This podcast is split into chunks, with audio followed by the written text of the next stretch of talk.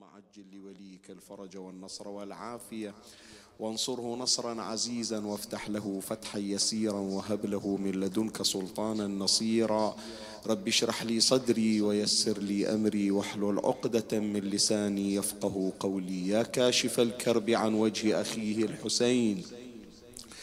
اكشف كربي بجاه أخيك الحسين. نادي عليا مظهر العجائب. تجده عونا لك في النوائب. كل هم وغم سينجلي بولايتك يا علي.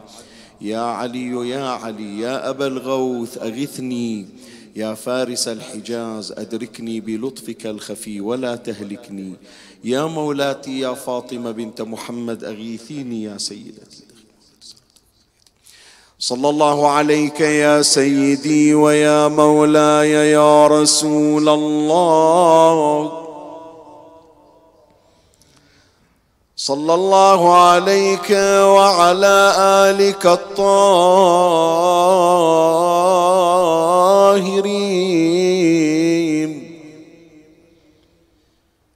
فاز من اعتصم بكم وأمنا من لجأ إليكم. يا ليتنا يا ليتنا كنا معكم سعادتي. فنفوز فوزا عظيما. أعوذ بالله من الشيطان الرجيم. بسم الله الرحمن الرحيم. ولقد جاءت رسلنا إبراهيم بالبشرى قالوا سلاما قالوا سلاما قال سلام. فما لبث إن جاء بعجل حنيذ. آمنا بالله. صدق الله مولانا العلي العظيم. الآية المباركة تشير إلى زيارة قام بها مجموعة من الملائكة وعددهم كما أشارت الروايات أربعة. يشتمل هذا العدد على سادة الملائكة. كما سيمر علينا في الرواية الشريفة يتزعمهم جبرائيل. وكانوا قد جاءوا في مهمة والمهمة هي إهلاك قوم لوط والمستجار بالله. يعني الله تبارك وتعالى أوكل إلى هؤلاء الملائكة الأربعة أن يقوموا بتدمير أولئك المنحرفين وبلدتهم. لكن قبل الوصول إلى قوم لوط كان مرورهم على خليل الله إبراهيم عليه وعلى نبينا وآله وعلى سائر الأنبياء والمرسلين آلاف التحية وأزكى السلام. فصارت هناك زيارة قبل مهمة تدمير قوم لوط. وهذه الزيارة مو فقط زيارة عرضية بغرض السلام لا. وإنما كانت زيارة تحمل خيرا وتحمل بشارة إذ أن جبرائيل بشر زوجة إبراهيم سارة بأنها ستنجب بعد الأياس. هذه الولادة لن تكون ولادة اعتيادية. أولا ولادة على نحو الإعجاز هذه واحد. اثنين المولود لن يكون مولودا اعتياديا وإنما سيكون نبيا من الأنبياء وهو إسحاق عليه السلام. ثلاثة سيجعل الله تبارك وتعالى من ذرية هذا المولود النبي الذي جاء على نحو الإعجاز سلالة أنبياء أيضا. فلهذا من إسحاق جاء يعقوب ومن يعقوب جاء يوسف.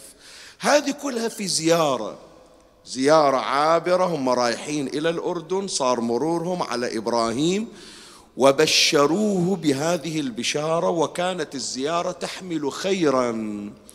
وهذا يدفعنا يا إخواني إلى أن الإنسان يتعلق بأهل الإيمان يبحث عن الأولياء يبحث عن الصالحين لأن من ورائهم خير. هذا يعلمنا أن الزيارة زيارة الأخيار للأخيار زيارة الأولياء للأولياء تجلب الخير.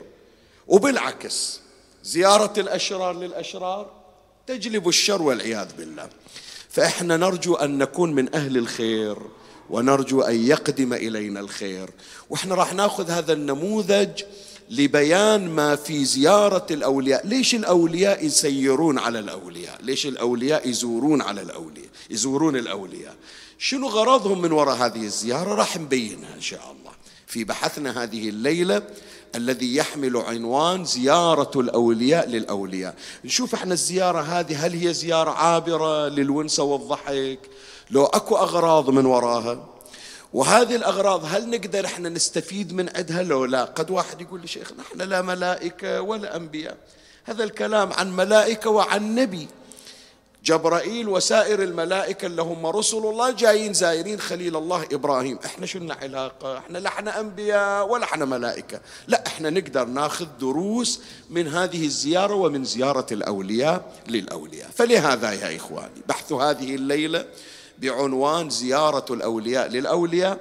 ويشتمل على بيان ثلاثة أغراض من زيارتهم.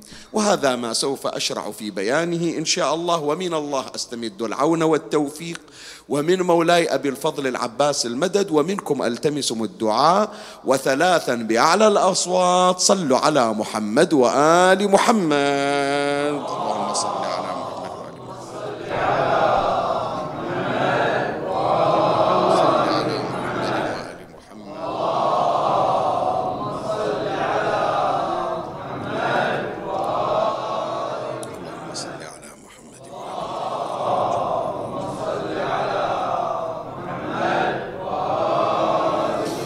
مولاي الكريم أنت حيثما كنت اسمعني وفرغ لي قلبك وأعرني سمعك وأقبل علي بكلك.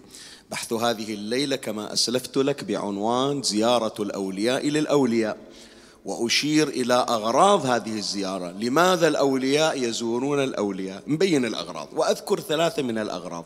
ومن كل غرض نستخلص درسا للفائدة إن شاء الله.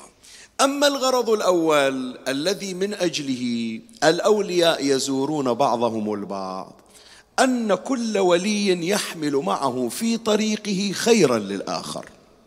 الأولياء هذا كذا شأنهم. شوف قد واحد يقول لي شيخنا إحنا متى شفنا الأولياء جابوا خير؟ هو مسكين يلا يلا يعيش. لا. مجيء الولي مجرد مجيئة هو خير. مجرد قدومة خير. تفضل اقرأ أنت في قصص الأولياء. واحدة من القصص واحدة من القصص العابرة. القاسم ابن الإمام موسى ابن جعفر صلوات الله عليهم أجمعين. جاي متخفي ورجال مطرود وملاحق. المطرود والملاحق شنو جايب وياه صناديق ذهب؟ هو يلا يلا يحصل له شيء ياكله. بس شوف أولياء الله أينما حلوا. اجى إلى هذه المنطقة اللي كانت تعرف قديما باسم باخمره اليوم يسمونها باسمه يسمونها محلة القاسم بن الإمام موسى بن جعفر. أتمنى أنه يجي اليوم اللي يصير هذا المزار ميقات رسمي. سابقا تتذكرون يعني إخوان إحنا من نروح للعراق حتما لازم نمر على القاسم. الآن بعد اختلفت الأوضاع الأمنية من صوب الطرق عادة عند الحملة دارية اختلفت عن السابق. لكن أتمنى أنها تعود لأن هذا المكان مجرب. وإن شاء الله أوفق أنه أنا في إحدى المجالس أبين لك كرامات القاسم ابن الإمام الكاظم. موضع شاهدي وين؟ إجا متخفي إلى هالبلدة بلدة ريفية بلدة زراعية. وعادة تعرف البلدان هذه الريفية والزراعية تكثر فيها الأمراض. تأثر على أهل البلد تأثر على المواشي تأثر على الزروع. واضح أن المنطقة كانت منطقة فقيرة. فكانت الأشجار ما تطرح مثل ما نقول إحنا. يعني الثمار قليلة وشحيحة. البهائم حش السامعين والمكان المواشي نحيلة هزيلة ما تدر اللبن. فلهذا يقولون جفت الزروع والضروع. شنو يعني جفت الزروع والضروع؟ يعني لا الأشجار تثمر ولا الحيوانات تنطي أيضا لبن بمجرد أن جاء القاسم لا قال أنا القاسم ولا قال جايب لكم علاج. كل اللي يسويه شنو؟ هو سقاي يروح ياخذ الماء ويدور على البيوت يسمونه غريب حتى اسمه ما يعرفونه. ما عرفوا له ورا سنوات. لكن يخلص من شغله شال المصلات مالته بين النخيل كجده علي بن أبي طالب. يفرش المصلى ويصلي صلاة الليل. من نزل يا جماعة؟ أيام فقط. الأمراض ارتفعت. الأوبئة زالت. الأشجار صارت تثمر. البهائم سمنت. صار اللبن يدر. بارك الله في تلك المنطقة ببركة القاسم بن الإمام موسى بن جعفر. وهذه يا إخواني سيرة الأولياء. الولي وين ما راح لأنه مستودع الخير الرباني. نموذج من النماذج هذا اللي ذكره القرآن عن مجيء الرسل إلى إبراهيم الخليل. خلي أذكر لك الرواية اللي يرويها العلامة المجلسي على الله مقامه في بحار الأنوار الجزء 12 صفحة 168 الرواية عن الإمام الصادق عليه السلام. قال إن الله بعث أربعة أملاك يعني أربعة ملائكة بإهلاك قوم لوط. منهم ذول الأربعة؟ إلا القرآن تحدث عنهم إلا ذبح لهم إبراهيم عجل قال جبرائيل وميكائيل وإسرافيل وكروبيل. كروبيل ملك العذاب والمستجار بالله. هذول الأربعة إجوا. فمروا بإبراهيم يعني قصدهم مو إبراهيم هم وين رايحين؟ رايحين الأردن إلى لوط. لكن صار مرورهم على إبراهيم. فمروا بإبراهيم وهم متعممون. يعني حاطين كل واحد لابس إلى لبس البشر حاط العمامة ومضيق لثامة. فسلموا عليه ولم يعرفهم. ورأى هيئة حسنة. شلون يعني؟ يعني ما عرف أن هذا جبرائيل مع العلم أن جبرائيل يجيه.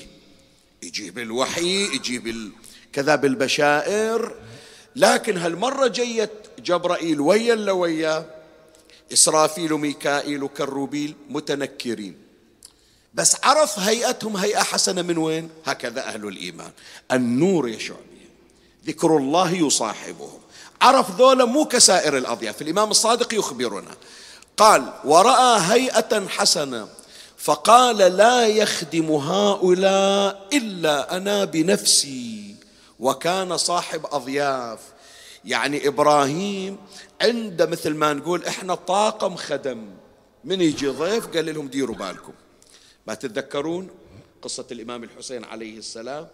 أخي عباس اسقوا القوم ورشفوا الخيل ترشيفا. يعني مو بس هو العباس السقاي ولا بس الحسين اللي يعطي لا الكل يخدم. وهذا إحنا مشينا عليه يعني إحنا لحقنا على ذاك العهد. تتذكرون يا إخواني هذا مجالس العادة الأسبوعية عادة أو حتى المأتم. لما الآن يعني ليش أوديك إلى زمن قديم؟ خلي أحكي لك الآن. الآن من يجي عاشوراء ومن تجي الوفايات اللي يقوم بالضيفة شنو أنتم تجيبون؟ من برا شهرك كان لو هم أولادنا وإخواننا. هذا من التوفيقات يا إخواني أن الإنسان يسهم من معه في عمل الخير. بس من شاف ذول الرسل إبراهيم؟ قال لا. ذول واضح عليهم الهيئة النورانية ذول أهل إيمان مبين عليهم. ما حد يتشرف بخدمتهم إلا أنا. الإمام الصادق عليه السلام يخبر فقال لا يخدم هؤلاء إلا أنا بنفسي وكان صاحب أضياف فشوى لهم عجلا سمينا. شوف الكرم الإبراهيمي. وإلا هم أربعة شنو العجل؟ كف ديرة وزيادة. لا بس ما يناسب شأن إبراهيم. فشوى لهم عجلا سمينا حتى أنضجه ثم قربه إليهم. فلما وضعه بين أيديهم ورأى أيديهم لا تصل إليه. يعني جايين مفروض يأكلون يقبلون الضيافة ما يريدون يأكلون. لا تصل إليه نكرهم وأوجس منهم خيفة. فلما رأى ذلك جبرائيل شاف إبراهيم متحير ليش ما يأكلون؟ خاف ذولا جايين عندهم نية. جبرائيل رفع العمامة من على رأسه أظهر صورته الحقيقية. قال فلما رأى ذلك جبرائيل حسر العمامة عن وجهه فعرفه إبراهيم. فقال له أنت هو؟ قلت لك كل مرة تجيني جبرائيل لو أنا متوهم. أنت هو؟ قال نعم. ومرت امرأته سارة فبشرناها بإسحاق. ومن وراء إسحاق منه؟ يعقوب. قالت ما قال الله؟ وأجابوها بما في الكتاب. طيب شوية خلي أوقف وياك عمي البشاره المفروض تصير لمن هو اولى إلى سارة لو إلى إبراهيم. شو تقولون؟ لسارة؟ زين لإبراهيم. ليش لإبراهيم؟ أحسن. أولا للمقام. ثانيا البشارة هذه جايبينها جبرائيل يعني وحي. منو الأولى بالوحي؟ إبراهيم. ليش البشارة تجي إلى سارة؟ هذا دليل يا إخواني على رحمة الله عز وجل. إيه ترى حنان الإنسان وكسار الإنسان مو منسي ولا مضيع عند الله. إبراهيم صح ما إجت ذرية لكن بالأخير نبي ومن شأن الأنبياء الصبر لكن هذه امرأة ما وصلت إلى مقام النبوة وقلبها مكسور ومتحملة ضحت إبراهيم مستعد إجتني ذرية بها ونعمت. ما إجتني ذرية أهم شيء قربي من الله. أنا جاي أدي رسالة ما جاي أفكر أملي الأرض أولاد. الله أعطاني ذرية بها ونعمت. ما أعطاني قربي من الله أولى من الذرية. بس سارة امرأة. وقالت إيش يجبرني؟ لكن من حبي إلى إبراهيم ومن حبي إلى دين الله. فأراد الله أن يكرم سارة. أراد الله أن يكرم سارة فجاءت البشارة لمن؟ إلى سارة فبشرناها. ما قال القرآن فبشرنا خلي شوية سريعا وإن كان ما راح نختم لكن فقط حتى تعرف الفائدة الكربلائية. أرجعك الآن إلى عاشوراء. قالت أبا عبد الله ادعوا الله لولدي. فقال يا ليلى سمعت جدي يقول دعاء الأمهات في حق أولادهن مستجاب. زين منو اللي مفروض دعاء يوصل إلى الله أسرع؟ ليلى لو الحسين؟ الحسين عليه السلام. إمام معصوم بعد. تمام لولا؟ ليش ما يدعي الحسين؟ ليش يخلي الدعاء من صوب ليلى؟ الحسين عليه السلام إمام الصبر سلم أمره إلى الله. وإن كان جرح الولد في قلبه. لكن يقول أنا ما أعطيت شيء إلى الله وأرجع فيه. وأنا متحمل. الله سلم له الله أخذه. أنا جاي أفكر في إقبالي على الله. لكن أنت صاحبة القلب المحترق. وهذا تكريم. حتى تعرف ولهذا من الأسرار ما ما وفقت إني أنا اذكر هالكلمه في أيام عاشوراء بس من التوفيقات إني أنا أذكرها على هذا المنبر الشريف وأمام حضراتكم. هذا من أسرار ليلى زوجة الحسين أن التوسل بها إلى الله مستجاب. دعائها سريع الاستجابة. فلهذا لما دعت رد الله تبارك وتعالى ولدها إليها. وكذلك سار زوجة إبراهيم. انت من تسمع ان الملائكة اربعة من الملائكة ورئيس الملائكة منه جبرائيل. ترى من اسرار مجيئة حتى يكشف لنا القرآن مقام سارة انها استحقت بشارة خاصة لها. بشارة مو إلى إبراهيم البشارة إلى منه إلى سارة. بعد ما دام مرينا يعني على هذا حتى أعرفك مقام هذه المرأة المظلومة. تدري سارة من مقامها عند الله وصلت إلى أي مرتبة؟ وصلت إلى مرتبة أن تكون خادمة فاطمة الزهراء عليها السلام. شلون أنا أقول لك؟ خلي أرجعك إلى شهرين وراء بمولد مولاتنا الزهراء عليها السلام. غير عندنا بأن خديجة أرسلت إلى نساء قومها أن تعالين لتلين مني ما تلي المرأة من أو النساء من النساء. فقلنا لها نحن لا نأتيك لأنك عصيتينا وتزوجت بيتيم أبي طالب. لا مال له. فاغتمت. شوية وإذا بأربعة نسوة صمر طوال كأنهن من نساء بني هاشم. فقالت إحداهن يا خديجة لا تخافي ولا تجزعي فإنا رسل ربك إليك. أنا سارة شوف شلون جبناها. أنا سارة زوجة إبراهيم. وهذه آسيا بنت مزاحم وهذه كلثم أخت موسى وهذه مريم بنت عمران. جئنا لنقبل منك فاطمة بنت محمد صلى الله عليه وآله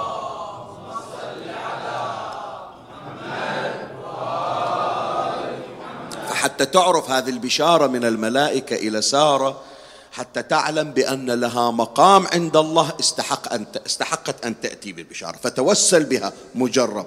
وتوسل بليلى زوجة الحسين لأن دعوتها مستجابة في يوم عاشوراء. زين موضع الشاهد وين؟ موضع الشاهد يا إخواني ذول الملائكة الأربعة اللي رايحين من أجل تدمير قوم لوط ما ذهبوا إلى مهمتهم؟ إلا بعد أن جاءوا بالخير إلى إبراهيم وسار بالبشارة بمجيء إسحاق.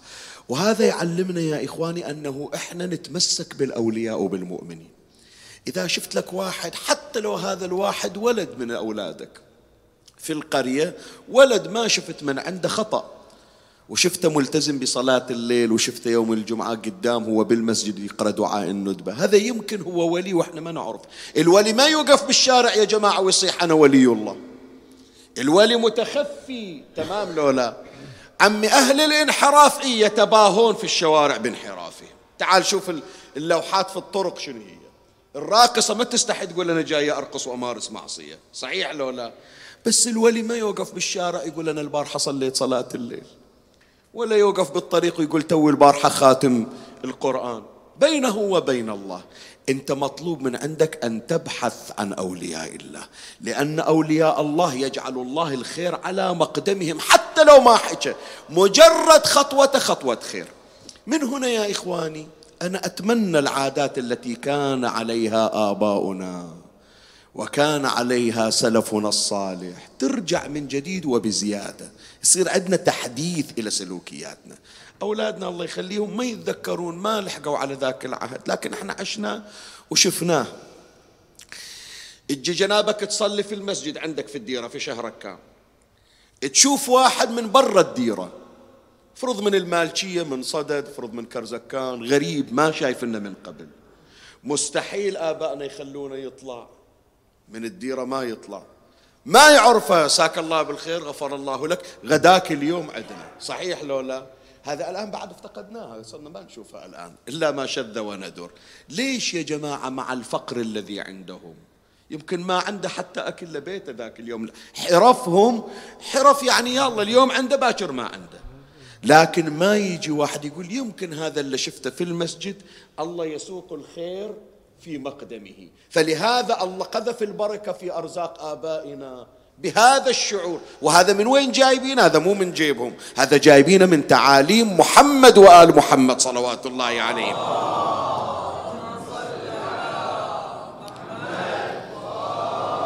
خلي أقرأ لك الرواية اللي يرويها العلامة المجلسي في بحار الأنوار الجزء 72 صفحة 461 قال رسول الله صلى الله عليه وآله إذا أراد الله بقوم خيرا أهدى إليهم هدية.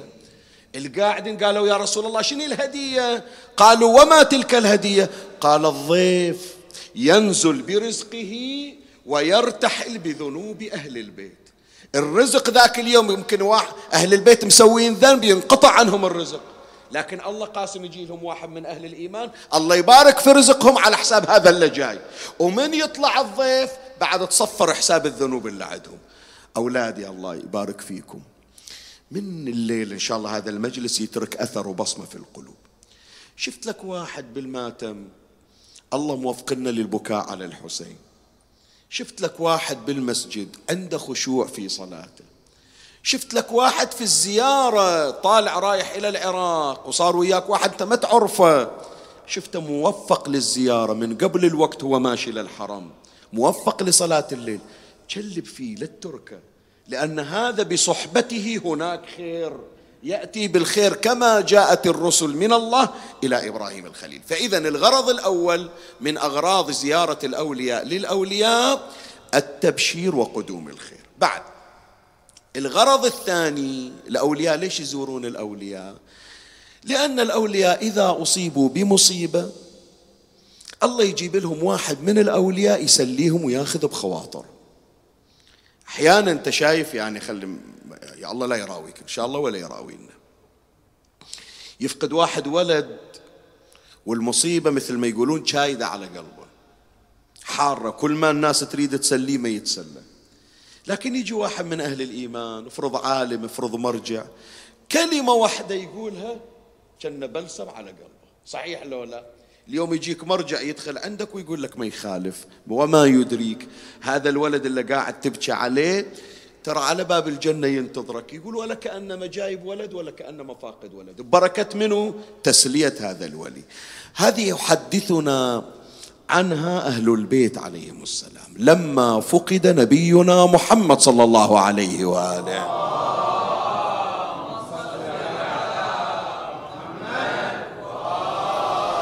أنتم يا احبائي أهل المنابر واهل المعرفة تدرون مولاة الزهراء عليها السلام لما فقدت أباها هي إيش قالت؟ صبت علي مصائب أحسنت. لو أنها صبت على الأيام صرنا لياليا يعني كادت مولاة الزهراء عليها السلام أن تخرج روحها من جسدها بفقد رسول الله.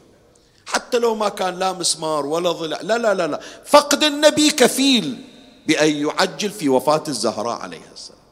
من أسباب بقائها على قيد الحياة شنو؟ تسلية الأولياء لها. تدري منو إجا يسلي الزهراء؟ خلي أجي أقرأ لك الرواية.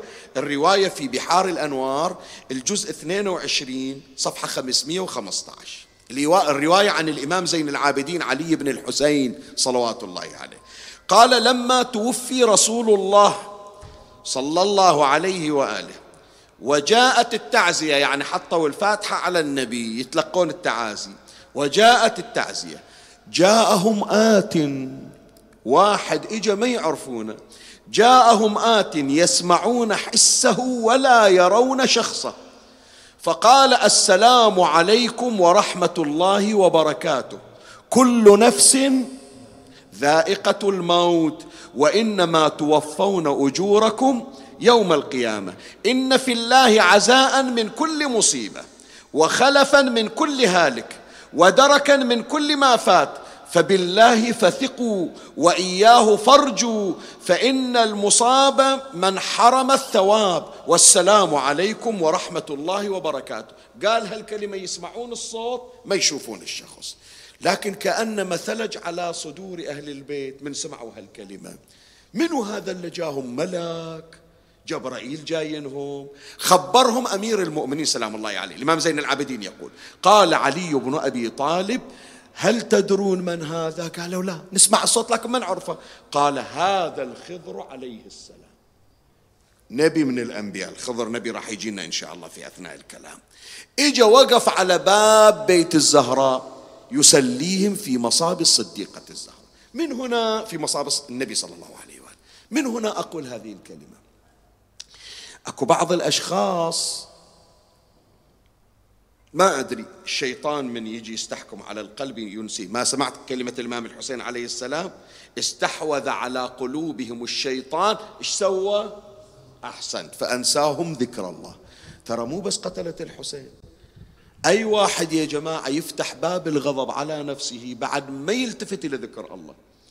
ما سامع أنت البعض من يجي يقول إذا مات ما اريد يحضر جنازتي. صحيح لو لا؟ إذا ميت ما أريد يحضر جنازتي.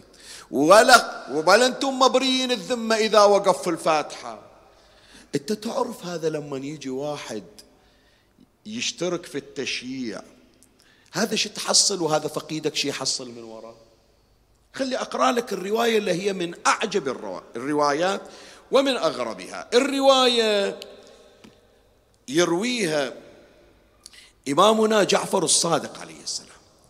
ويذكرها صاحب كتاب وسائل الشيعة الجزء الثالث صفحة 285 حط بالك حتى تعرف قيمة التشييع ومن يجيك واحد من المشيعين.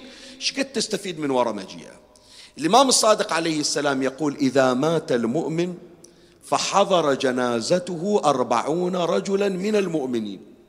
فقالوا اللهم إنا لا نعلم منه إلا خيرا. مو هذا الشكل إحنا في صلاة الجنازة نقول؟ اللهم إن هذا المسجى أمامنا عبدك وابن عبدك وابن أمتك نزل بك وأنت خير. إلى أن نقول اللهم إنا لا نعلم من ظاهره. زين هالكلمة هذه شنو قيمتها؟ بعضهم يجي يقول زين إحنا نعرفها شيخنا. أوه سوالفه كلها عندنا دفتر إحنا لا ندري عنه. لا هذه العبارة من المؤمنين. الإمام الصادق علمنا شنو أثرها. قال فقالوا فقالوا اللهم إنا لا نعلم منه إلا خيرا وأنت أعلم به منا. قال الله تبارك وتعالى قد أجزت شهادتكم. يعني أنا أدري عنه أنتم ما تدرون. أنا أدري عنه. قد أجزت شهادتكم وغفرت له ما علمت مما لا تعلمون. هو أدري طالع من الدنيا وعنده معاصي تستوجب العقوبة. لكن إجوا أربعين رجل من أهل الإيمان من الأخيار من الأولياء قالوا ما شفنا من عند الله خير ما نلقى إلا في الماتم وما نحصل إلا في الزيارة. فقالوا هالكلمة الله يقول لدعاء الأربعين مؤمن أنا غفرت له الذي يعلمون والذي ما لا يعلمون. فيا إخوان إحنا شفناها لحقنا عليها وشفناها. من يتوفى واحد ينزلون الإعلان ويجون الناس حتى من برا البحرين. ويتعمدون بعض المؤمنين. اتصلوا لفلان خبروه خليه يجي بالتشييع اتصلوا لفلان خليه يجي. ليش؟ يقول لأنه أنا أرى فيه الإيمان. هذا واحد من أهل الصلاح. فدعاء مستجاب بحق الميت. فالغرض الثاني من أغراض زيارة الأولياء للأولياء أن يسلوهم في مصابهم. أما الغرض الثالث وهو مسك الختام. هذه من أقول لك فقط مجرد تحضير للغرض الثالث.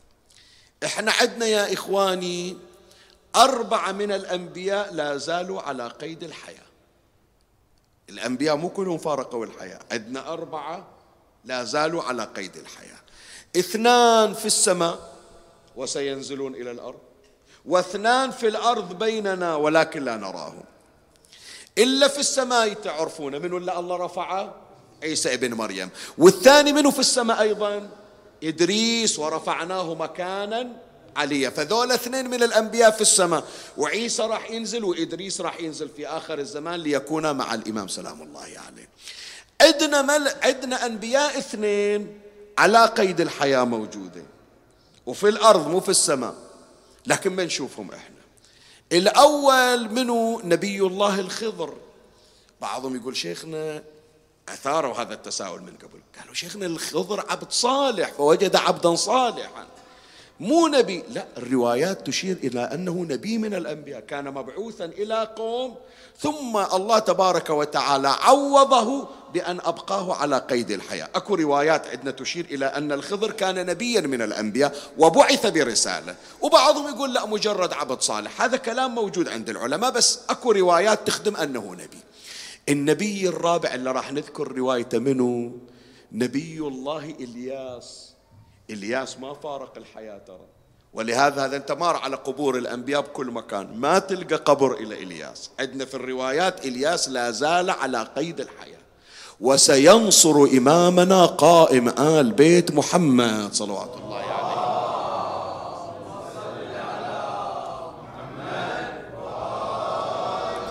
إلياس عليه السلام كان يأتي لزيارة أهل البيت عليهم السلام. وراح نذكر هذه مسك الختام هذه الرواية حتى نختم حديثنا. قصة لقاء إلياس النبي عليه السلام بالإمام الباقر صلوات الله عليه. الرواية في بحار الأنوار الجزء 24 صفحة 75 قال الإمام جعفر الصادق عليه السلام بين أبي عليه السلام يطوف بالكعبة إذا رجل معتجر معتجر شنو يعني؟ لاف على راسه أعمامه ونزلنها على وجهه. إذا رجل معتجر قد قيض له يعني إجا إلى الإمام الباقر جاي متعني للإمام الباقر والإمام الباقر في الطواف. فقطع عليه أسبوعه. الطواف كم شوط يا جماعة؟ سبعة فيسمونه أسبوع يعني مكون من سبعة أشواط. فقطع عليه أسبوعه. حتى أدخله إلى دار جنب الصفا. طلع من المطاف ووداه على جبل الصفا هناك بيت صغير أدخل الإمام الباقر فيه. فأرسل إلي يعني الإمام الباقر رسل الإمام الصادق قال له تعال ويانا. فأرسل إلي فكنا ثلاثة الإمام الصادق والإمام الباقر وهذا الرجل اللي إجا معتجر إلى الإمام الباقر في طوافه. فقال مرحبا يا ابن رسول الله. ثم وضع يده على رأسي على رأس الصادق وقال بارك الله فيك يا أمين الله بعد آبائه. يا أبا جعفر التفت للإمام الباقر. يا أبا جعفر إن شئت فأخبرني وإن شئت فأخبرتك وإن شئت سلني وإن شئت سألتك وإن شئت فأصدقني وإن شئت صدقتك. تحب تسألني لو تحب أنا أسألك؟ تحب أنت تحكي وياي؟ لو أنا أحكي وياك. قال للإمام كلهم أريدهم. قال كل ذلك أشاء. قال فإياك أن ينطق لسانك عندي مسألتي عند مسألتي بأمر تضمر لي غيره. يعني لا تصير في قلبك حكاية ما تطلعها. كل شيء عندك خبرني قال إنما يفعل ذلك من في قلبه علمان يخالف أحدهما صاحبه. يقول إحنا أهل البيت اللي بقلوبنا على لساننا مثل ما يقولون بحارنا يعني. وإن الله عز وجل أبى أن يكون له علم فيه اختلاف. قال هذه مسألتي. نسأل جاي اسالك عن علم الله إلا ما فيه اختلاف. هذه مسألتي وقد فسرت طرفا منها جاوبت على جزء وباقي أجزاء.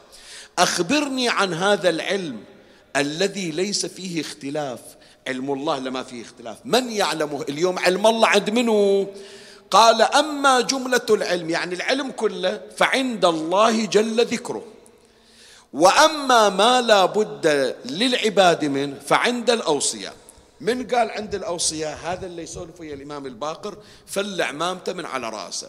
قال ففتح الرجل عجرته يعني العمامة واستوى جالسا وتهلل وجهه. وقال هذه أردت ولها أتيت. غير أنت تقول العلم عند الأوصياء أريد أسألك الآن عن الاوصياء اللي يحملون علم الله. زعمت أن علم ما لا اختلاف فيه من العلم عند الاوصياء فكيف يعلمون؟ الوصي من وين يجيب علم الله؟ ينزل عليه وحي؟ قال كما كان رسول الله صلى الله عليه وآله يعلمه إلا أنهم لا يرون ما كان رسول الله صلى الله عليه وآله يرى. النبي يجيه العلم من عند الله بواسطة الملك. الوصي هم الملك يحدثه لكن الفارق أن النبي يرى الملك. الأوصياء يسمعون الملك ولا يرون. هذا ما قال الإمام. قال لأنه كان نبيا وهم محدثون وأنه كان يفد إلى جل جلاله إلى جل جلاله فيسمع الوحي وهم لا يسمعون. فقال صدقت يا ابن رسول الله. سآتيك بمسألة صعبة. أخبرني عن هذا العلم. ما له لا يظهر كما كان يظهر مع رسول الله. يعني النبي من يقعد ويا الأمة يحكي بالعلم كله. أنتم جدكم علي ما يجاوب بكل العلم. وأنتم عندكم أشياء ما تطلعونها لكلها شنو السبب؟ ليش اختلف الأمر عندكم عن النبي صلى الله عليه وآله؟ هو يتصور بأن الكلمة صعبة والمسألة صعبة. قال له جايبين لك مسألة صعبة. قال سآتيك بمسألة صعبة أخبرني عن هذا العلم. ما له لا يظهر كما كان يظهر مع رسول الله. قال فضحك أبي. وقال أبى الله أن يطلع على علمه إلا ممتحنا للإيمان به. ترى مو كل واحد إحنا نعطيه علمنا. ندور ناس كنوز للعلم إلا ممتحنا للإيمان به كما قضى على رسول الله محمد صلى الله عليه وآله.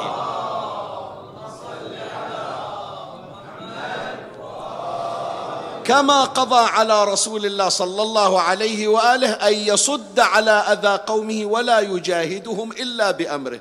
فكم من اكتتام قد اكتتم به حتى قيل له اصدع بما شنو؟ اصدع بما تؤمر. يعني النبي هم عنده أشياء ما طلعها كلها. حتى قيل له اصدع بما تؤمر وأعرض عن المشركين. وأيم الله لو صدع قبل ذلك لكان آمنا ولكنه إنما نظر في الطاعة وخاف الخلاف. فلذلك كف.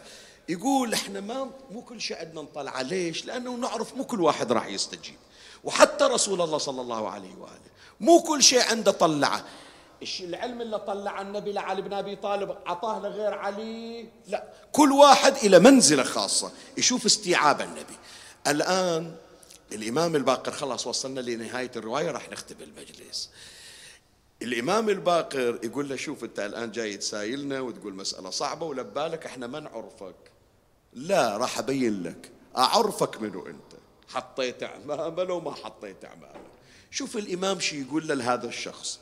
قال فوددت أن عينك تكون مع مهدي هذه الأمة والملائكة بسيوف آل داود بين السماء والأرض. يعني من ينزل صاحب الزمان الملائكة تنزل وياه من السماء. بين السماء والأرض تعذب أرواح الكفر من الأموات وتلحق بهم أرواح أشباههم من الأحياء. يقول كل ملك من الملائكة راح يكون عنده سيف من سيوف آل داود اللي كان يصنعها داود النبي. هذا اللي كان حاط عمامة على رأسه طلع السيف اللي عنده. ثم أخرج سيفا. ثم قال إن هذا منها يعني من السيوف اللي راح تنزل بها الملائكة وهي المهدي إن هذا منها. فقال أبي إي والذي اصطفى محمدا صلى الله عليه وآله.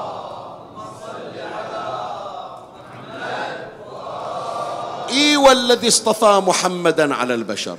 قال فرد الرجل اعتجاره يعني رد لف عمامته على رأسه. وقال أنا إلياس نبي الله إلياس اللي قلنا. هذا كان يجي يزور أهل البيت. شوف وين أخذنا من الرواية؟ نريد نبين بأن الأولياء يزورون الأولياء. إلياس ولي الله جاء يزور ولي الله الإمام الباقر. قال أنا إلياس ما سألتك عن أمرك وبي به جهل أنا مو ما أعرف أعرف أنا نبي وأعرف. غير أني أحببت أن يكون هذا الحديث قوة لأصحابك. فلهذا الأولياء يا إخواني يزورون بعضهم. ليش؟ من أجل أن يشتد أزره بمن معه. شلون؟ خلي أقول لك. يمكن عندنا بالمنطقة واحد من العلماء واحد من الأخيار. إحنا لأنه في الديرة ما نعرف قدره. لكن من يوم أجي وأشوف مرجع ديني متعني وجاي يزوره أقول هذا كبرى إلا المراجع تجي تزوره. فيقول إلياس أنا مو ما أعرفك أعرف أنك حجة الله على خلقه. لكن عندك البعض ما عارفين قدرك لتواضعك مو عارفين قدرك. فأنا جاي وقاعد عندك حتى تعرف بأن الأولياء يعرفون بأن الأولياء يتشرفون بزيارة محمد وآل محمد صلوات الله عليه.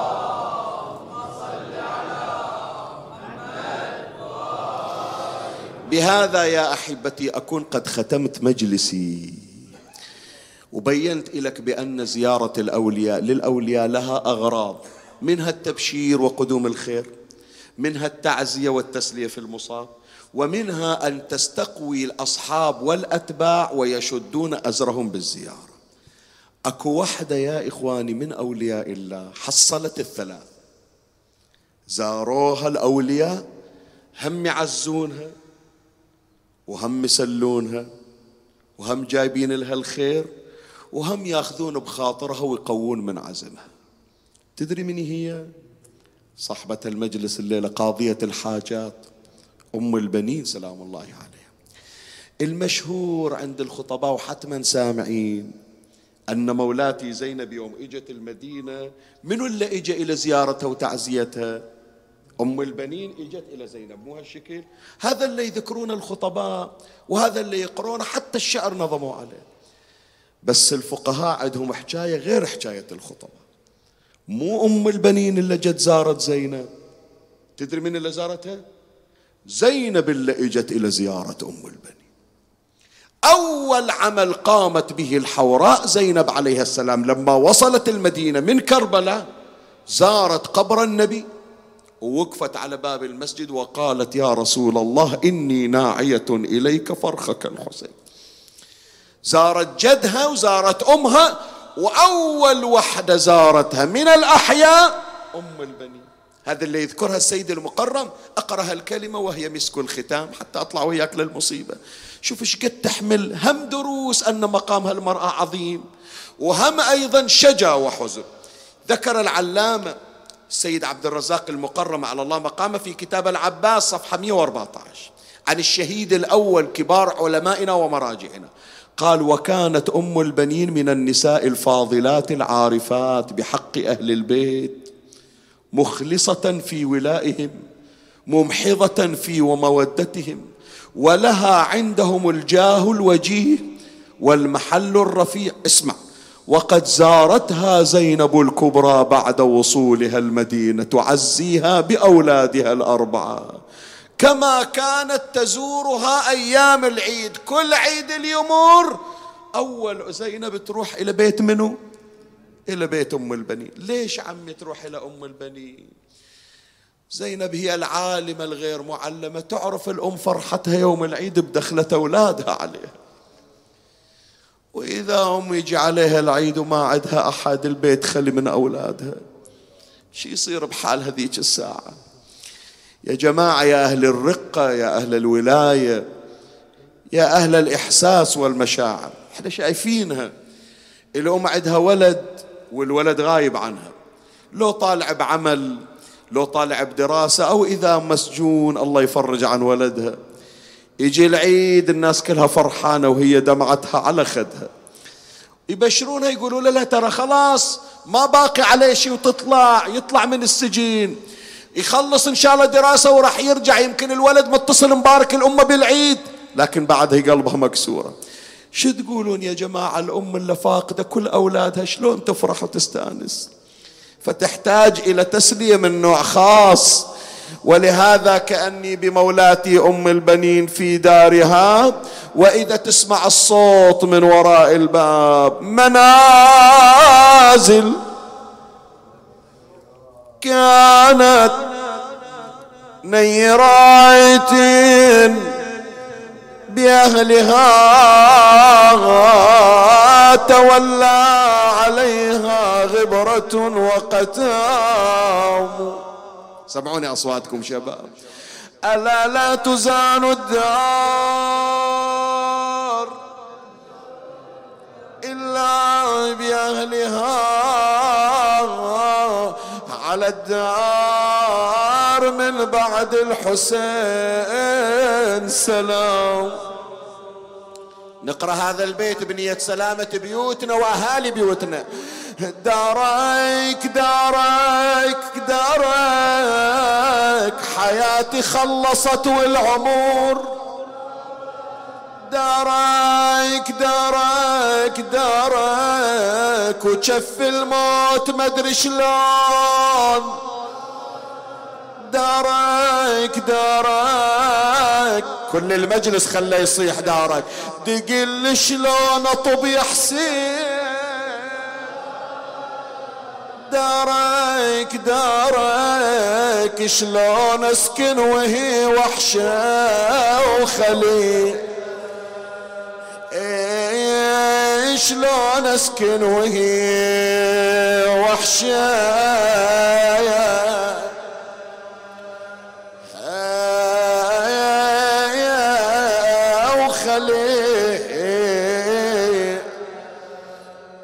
من زينب وإذا ون من داخل الدار ولا جاء وأنا أم الأربعة الراحة. ولا جاء وعليهم أرض ما تلمني ولا جاء ولا جاء من ونوا على الغبراء ولا جاء. وتمنيت حضرت في الغاضر إيه تمنيت حضرت في الغاضر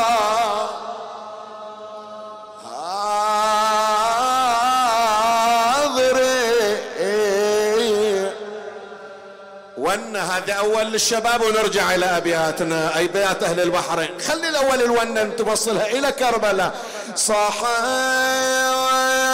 بالأربعة يا حسين ضحي بالأربعة يا حسين ضاح يا أبا عبد الله يا حسين. ضحيت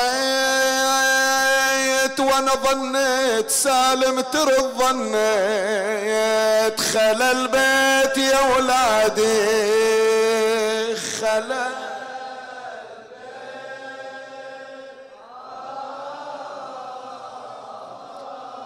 لو انهى النواعي ترجع الميت ليل ونهار إن كان حنيت. ليل ونهار كان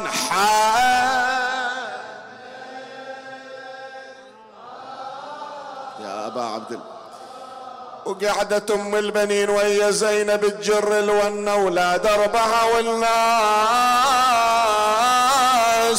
فيهم يحسدوني.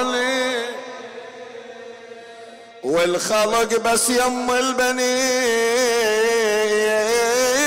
يخاطبون كلهم فرد ساعة يا وصفة فارقوني وظلوا على حر الثرى من غير تغسيل. وويلا لا تذكروا لي هالاسم ذايب فاد منين البنين وكربلاء؟ ضمت أولاد عباس صوب النهار مقطوع حسين وصفه فوق صدر داسة الخير. أويلي أويلي يقولون يا ابني ضيعت زينب وليتها حرمة وغريبة وضايعة والقوم ظل. والله عظيمة كان دخلت من غير والي والولي مقيد بزنجي. ما قصرتوا يا إخواني؟ والله بياض على وجوهكم. وان مسجلة عند الزهراء إن شاء الله. إيش نقرأ أكثر بعد خلاص المجلس؟ كافي. لكن اللي اتصلوا وقالوا شيخنا الليلة وانت طالع لا تنسى المرضى اللي عندنا بين الموت والحياة. والمحرومين من الذرية واللي عندهم حاجة متعسرة. أجيب بيت باسم أبو فاضل بنية قضاء حوائجكم. كانها ام البنين تقول لها زينب يوم طلعت وليدي وياكم إن شاء الله ما قصر وياك. إن شاء الله عاد ما أذ... ما تأذيتي من وراء أبو فاضل. إن شاء الله خدمكم مثل ما كانت أمة تخدمكم. تسمع زينب إيش قالت؟ عقب عباس يا يمه سبوني. سبوني سبوني وسط المجالس دخلوني. يما دخلوني دخلوني دخلوني. ويا الخارجية يسموني. يسموني يما ومن الضرب ورمات. امتوني امتوني سطروني يما على عيوني. سطروني يا يما على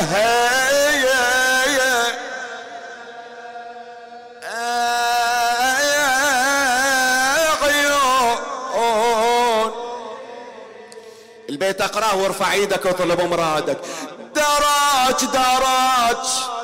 دراج يا زينب وين تالي الزمن؟ وين وداك الزمن يا بنت علي؟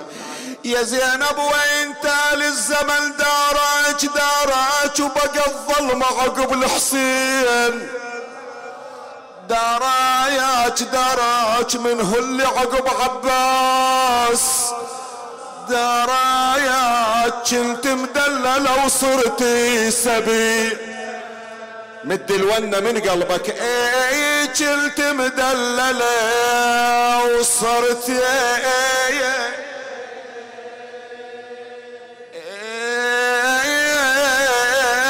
سبي مدينة جدنا لا تقبلينا فبالحسرات والأحزان جينا. خرجنا منك بالأهلين جمعا رجعنا لا رجال ولا بنينا لو سايلون أهل المدينة. يا زينب أخوك حسين وين وين أقلهم أخويا ذابح اللهم صل على محمد وآل محمد. ارفعوا أيديكم للدعاء يا إخواني. بك يا الله بمحمد بعلي بفاطمة بالحسن بالحسين بعلي بمحمد بجعفر بموسى بعلي بمحمد بعلي بالحسن بالحجة بن الحسن بجاه مولاتنا أم البنين بجاه ولدها كاشف الكرب عن وجه أخيه الحسين اقض حوائجنا يا الله. كرروها عشرا. يا الله يا الله يا الله يا الله يا الله يا الله يا الله يا الله يا الله. يا الله يا من لا يقال لغيره يا الله. اللهم اقض حوائجنا وحوائج المؤمنين. فرج عنا وعنهم يا رب العالمين. عجل اللهم فرج إمامنا صاحب الأمر. شرفنا برؤيته وارزقنا شرف خدمته. ترحم على أموات وأموات الباذلين والسامعين والمؤمنين سيما من لا يذكره ذاكر ولا يترحم عليه مترحم. أوصل لهم جميعا ثواب هذا المجلس الشريف وإلى روح مولاتنا أم البنين نهدي ثواب هذا المجلس المبارك.